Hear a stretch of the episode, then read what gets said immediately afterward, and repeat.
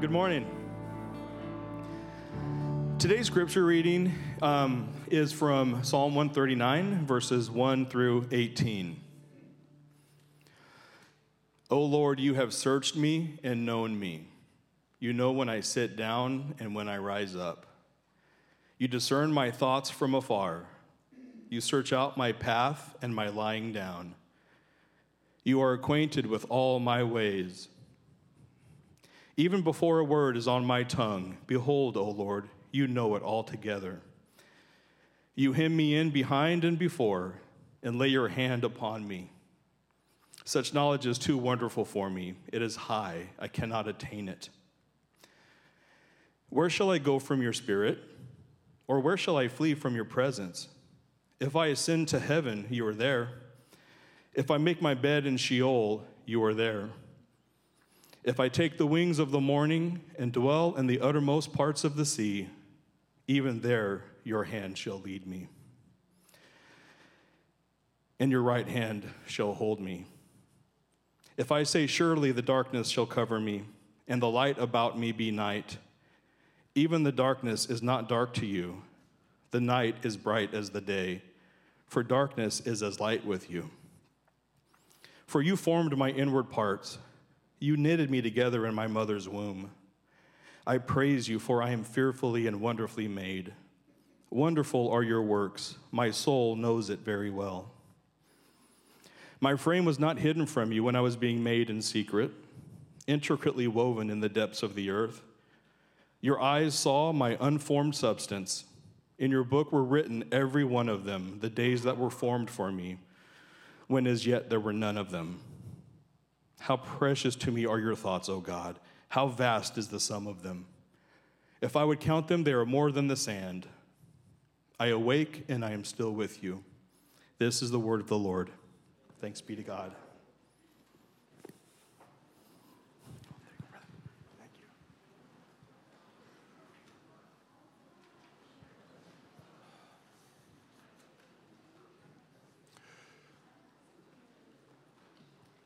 Did we already send the kids away? Are we doing that now or later? Now? Okay. we'll send uh, elementary school, uh, dismiss them now to their classes. Uh, junior high, everyone else obviously stay. My name is Guy, and uh, I am one of your elders. And I've been asked to give just a very brief introduction about uh, where Dan's going to be speaking over the next uh, coming weeks. Um, we, as an elder board, have been impressed by the weight of contemporary social issues um, and how they've come to dominate our classrooms, uh, the airwaves, uh, the media, um, discussions everywhere, and even the courts. And uh, I'm talking about issues like uh, sex outside of marriage, uh, gender choice, homosexuality, sexual orientation, all of those things, and of course, a hot topic now abortion. And these can be very divisive issues, there's no doubt about that. But they're only divisive if we, each one of us, apply our own personal set of uh, ideas to them, our thoughts about what's right, what's wrong, uh, our thoughts about what's acceptable, our own desires, our own preferences, once we lay that on top of those issues, they can become extremely divisive. But God says we are to test all things our emotions, our actions, our beliefs, our concepts about right and wrong by His word alone. And so we've asked Dan over the next three weeks to address some of these issues and bring to light God's word on those things. Don't be misled. These are not political issues. They're not. They're life issues, they're spiritual issues. And we want to know what God's word says about those. And we're going to challenge everyone, ourselves as well, to examine our ideas about these subjects based on what God's word has to say.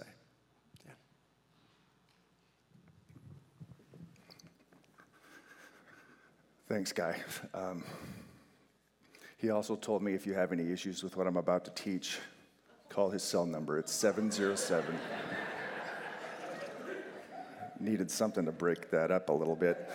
Um, listen, I just got to say, if you're, you're new with us, you're like, wait a second, is this normal? Um, if you know anybody who has attended this church for some time, you'll know this isn't normal. Um, normally, we work through books of the Bible. I was supposed to start the book of Judges this morning. Um, but um, I, I submit to the leadership over me, which is a group of, of men in the elder board, and I trust their hearts.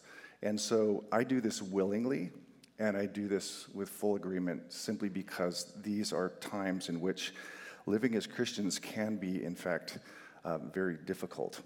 And to hear exactly what God has to say about these things. Um, let me pause and let's just uh, pray. Father in heaven, we come before you as your people and would ask that you would inform our minds and, and our hearts, our understanding. Lord, you have created us, you fashioned us, we're yours. You designed us for your glory and for, um, for each other. And we pray that you would use this time to um, clarify our thoughts on how you see things, not how we wish to see things. So I, I pray this all in Christ's name, and, and I just ask your blessing on this um, teaching in Christ's name. Amen.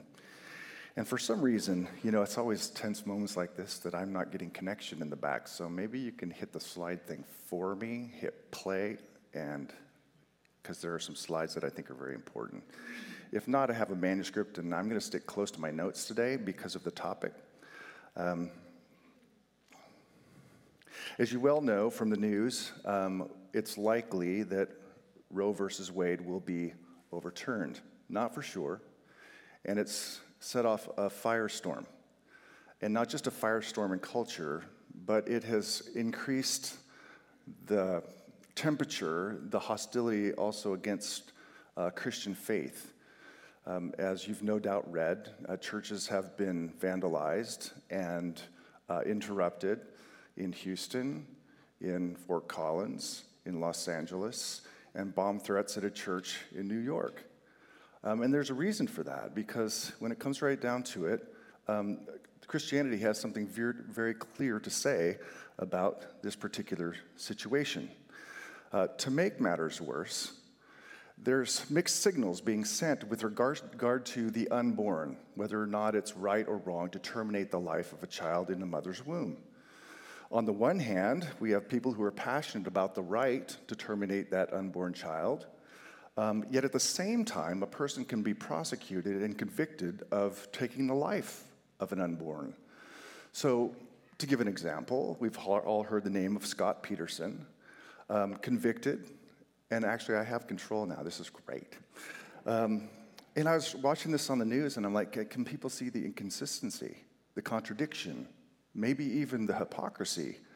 You can't have it both ways. It, he was murdered, he murdered his pregnant wife, and he was convicted of two counts the murder of his wife and his unborn son. Now, either that child in the womb is a human or it's not a human. You can't have it both ways. It can't be a right and then a crime at the same time. It's lunacy to believe that. Which, again, in light of the confusion and the passion and the conflict, the question is, what does the Bible have to say about it? How does God see things? And that's what we're going to spend this time this morning just kind of laying out. And let me state the obvious here, just because I can, I can hear some people thinking this. I'm a guy, I'm a male. I have never walked in the shoes of a young woman. That is true. I can't speak firsthand what it's like to feel the isolation, the shame, and the aloneness of being pregnant and not wanting to be there. So, no, I have not walked in the shoes of a young woman, yet at the same time, I would like to say that I can empathize. I have extended family members who have went through abortion. I can imagine what it's like. And regardless of that, um, I think it's important to recognize that what's most important is not the messenger, it's the message with the exception of Jesus, it's his message and he is the message. That the truth really is more important than the truth teller. Jesus was never married, so he never walked in the shoes of a married man, and yet he had a lot to say about marriage. Paul, from what we know, never had kids, but he had a lot to say about the raising of children. So just because I haven't walked in the shoes doesn't make what I'm about to say any less true. So I hope you'll hear this. Um, and let me just, by way of introduction, tell me, tell you what I do not want or do not intend to do by this teaching. One, I don't intend to lift up or highlight the choice of abortion as the worst sin ever, as if this is the worst, the unpardonable. It's a sin amongst sins. That's not the point. But there have been times over church history where different things have risen to the surface that required their attention. So the humanity of Jesus was brought to the surface in the second and third century, largely because of Gnosticism. In the fourth century, it was the divinity of Jesus, and the church came together and hammered that out. In the fifth century, it was the natures of Jesus. And in the 16th century, it was justification by faith alone, had to work that through. Well, today, in the swirl of everything going on, this has been brought to the forefront. And we have to be clear on what we believe from the scripture. So that's first thing. The second thing, I do not intend to demonize those who hold an opposite view. Christianity is not about demonizing people. Um, people are not our enemy. Um, we're told by Paul, we wrestle not against flesh and blood, that is people, but principalities and powers. What's going on in our culture and polarity and the antagonism between the right and the left is unhelpful, hateful, and unloving. The point here is not to demonize, but to clarify, educate, and hopefully help us to know what it means to love God and love our neighbor better. The third thing I do not intend to do by this teaching is to exhume forgiven guilt. In our church family, I know that there are people who have this written into the story of their life. That they look back and they, they made the choice to terminate a pregnancy.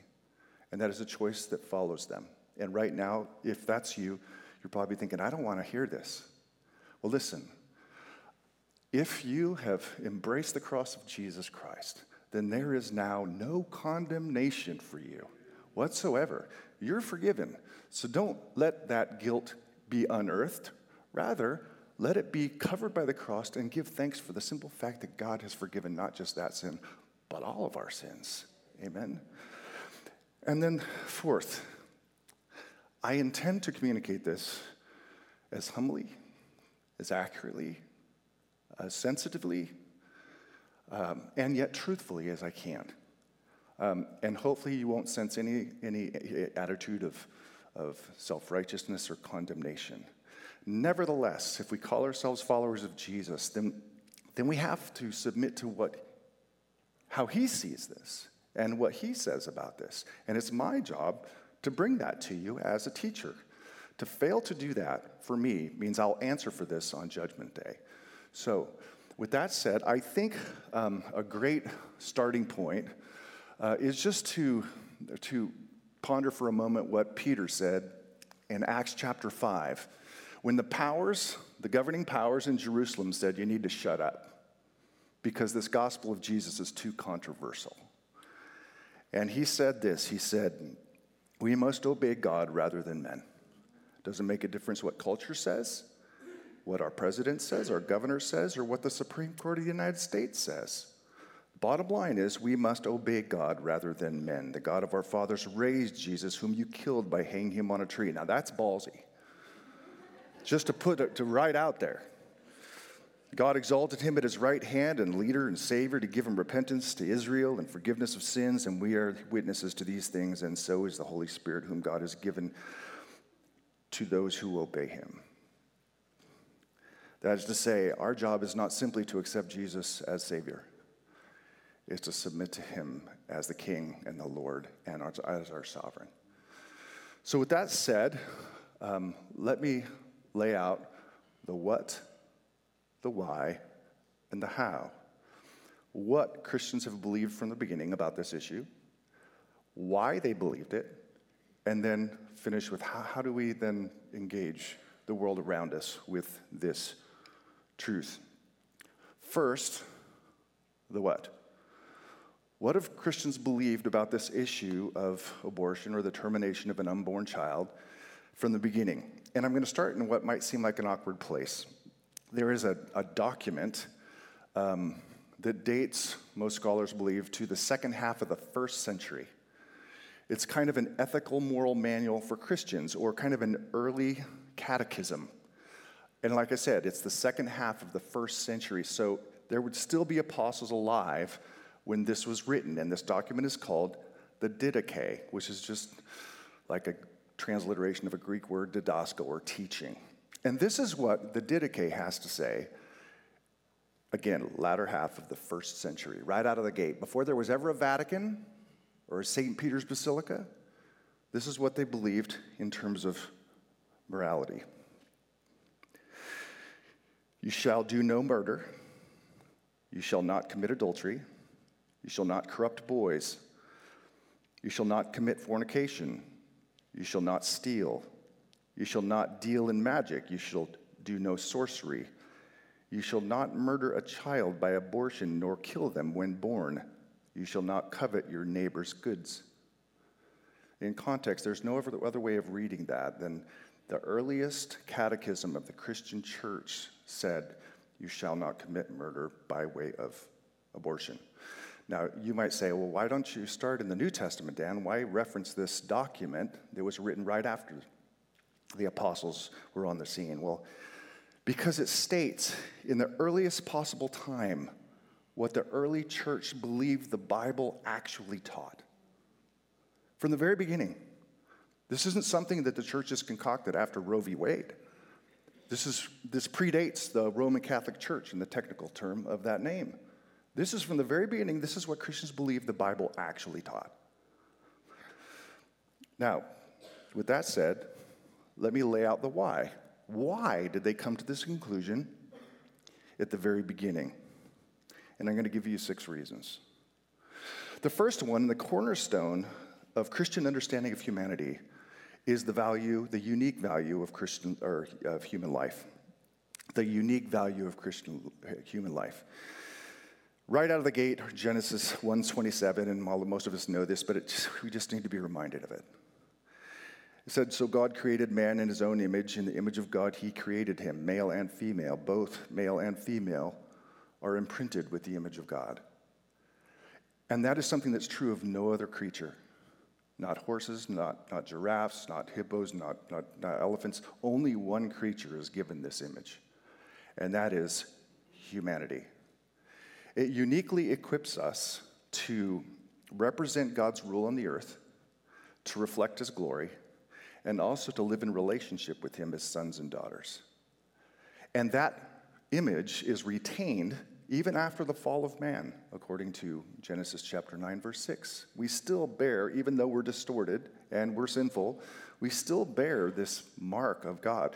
Or as I like to think of it, a, a royal mark. God has stamped it on human beings, making human life worth something in, an, in a way that's altogether different than any other creature. The human life is valuable. This has been the cornerstone of Jewish and Christian theology of humanity. We bear the image of God, which implies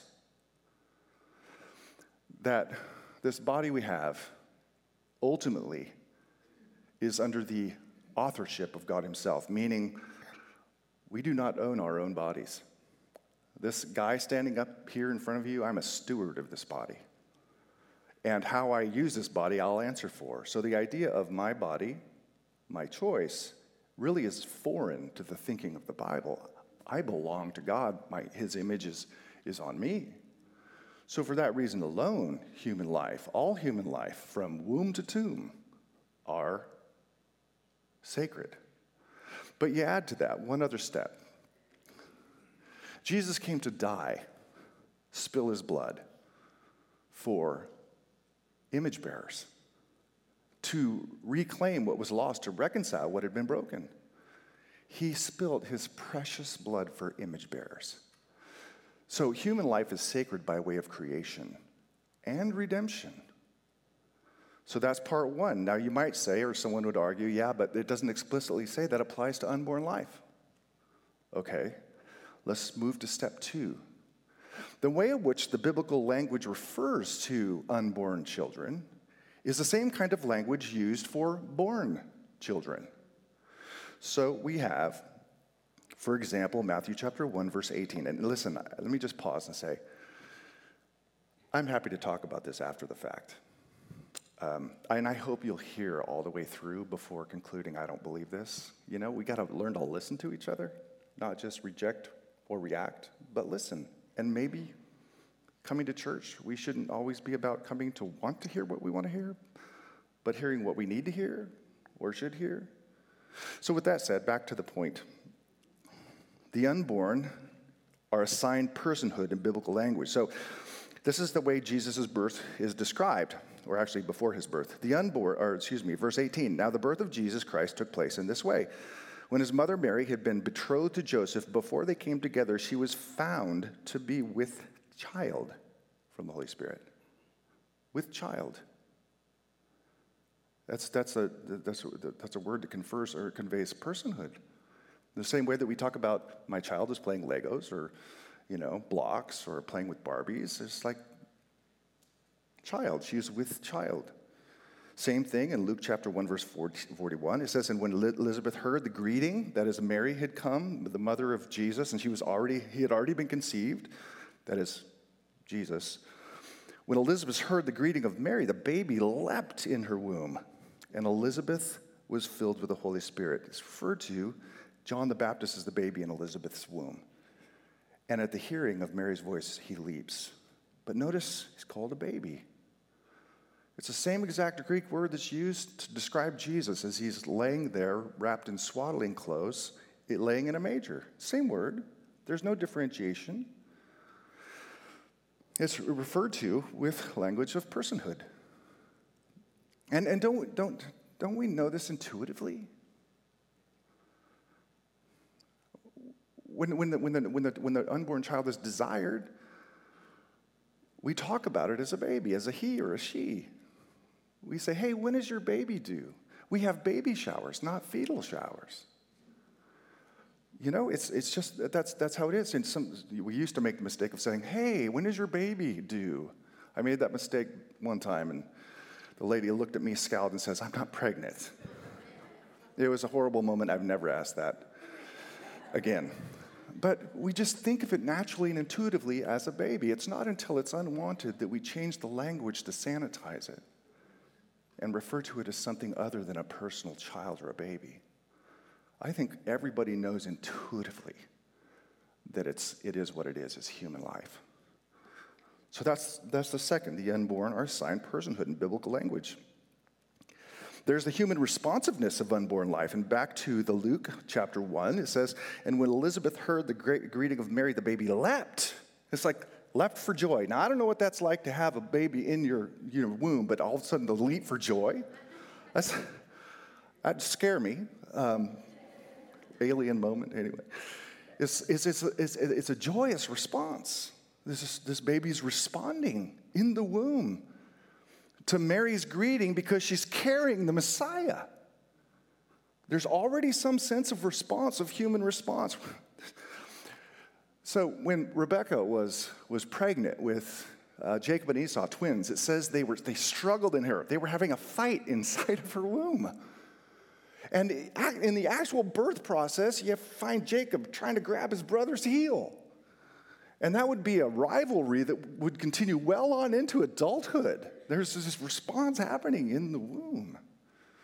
We're told, even in modern studies, that baby can hear the sound of its mother and respond. It doesn't know what she's saying. But to music, like all of these things the world tells us around our scientific community says they, they do respond. That they have this responsiveness right in the biblical text. Fourth, an unformed baby is described as a masterpiece, the divine handiwork the text that was just read by, by Damon, again, just worthy of just taking this in. It's not just a lump of tissue. For you formed my inward parts, you knitted me together in my mother's womb. You did that, God. I praise you for I'm fearfully and wonderfully made. Wonderful are your works. My frame was not hidden from you when I was being made in secret, intricately woven. Our world wants to say that's just a natural thing. But we believe by, the, by way of providence that God has set in motion all of these little things and having cells with the right genetic information to differentiate at the right time. One becomes an eye, another arm, another ear, another eardrum, another brain. And to recognize in the formation of a child in the mother's womb is nothing less than a divine masterpiece. It's right here. What's being formed in the mother is nothing less than miraculous. Five, the providential goodness in pregnancy amid sin. Some have said that if the context or the circumstances surrounding the pregnancy are sinful or even criminal, then that justifies the termination of the baby.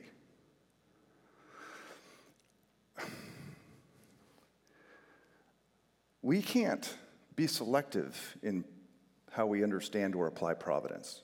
The providence is the belief that God has a purpose in everything. We say there are no accidents. And we say things like God brings beauty out of ashes, that He brings life out of death, that He brings good out of evil.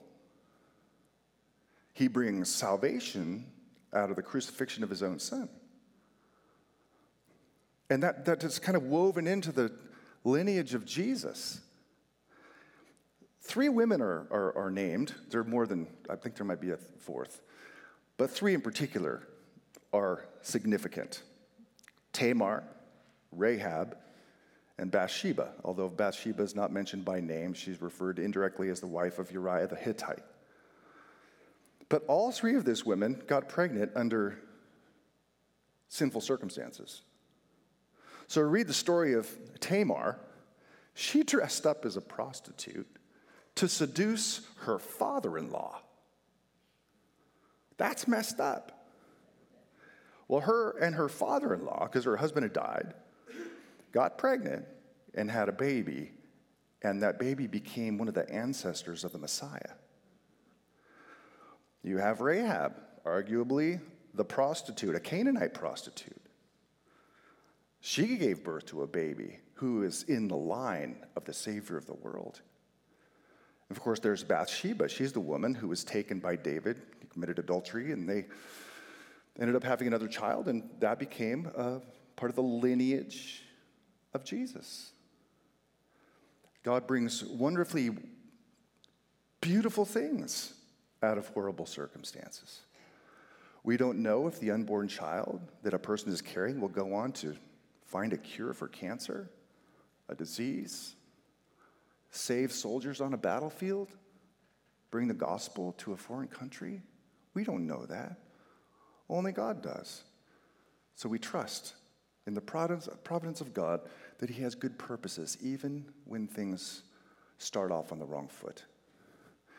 And then the sixth and final point in terms of why and that is how we understand from the Bible love. Love. Love is, is not just about me, not me putting me first. It's about, it's an others orientation. It's about considering others above yourself. I mean, that's explicitly laid out in so many texts, but here's one. It's just 1 John 3.16, not to be confused with John 3.16. 1 John, by this we know love, that he laid down his life for us and we ought to lay down our lives for the brothers. The very definition of love is self giving and self sacrifice.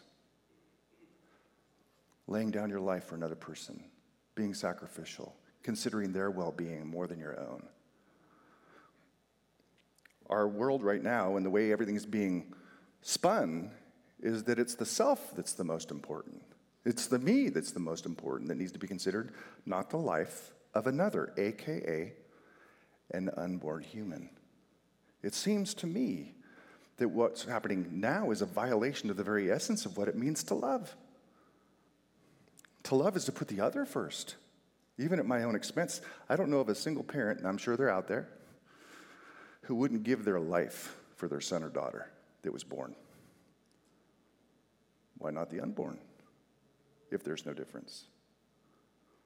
So here you have six pieces of evidence and why I think the early church decided right out of the gate we can't do this. for the sake of love, for the sake of humanity, for the sake of God. So here you have the what and the why. Now the question is how, how, do, we, how do we respond as Christians in a way that doesn't demonize people, that doesn't condemn people, or come across as self righteous? Obvious one. If what I said is true, and, and, if, and if you don't know if it's true, can I just tell you to pray about it, think about it, talk about it?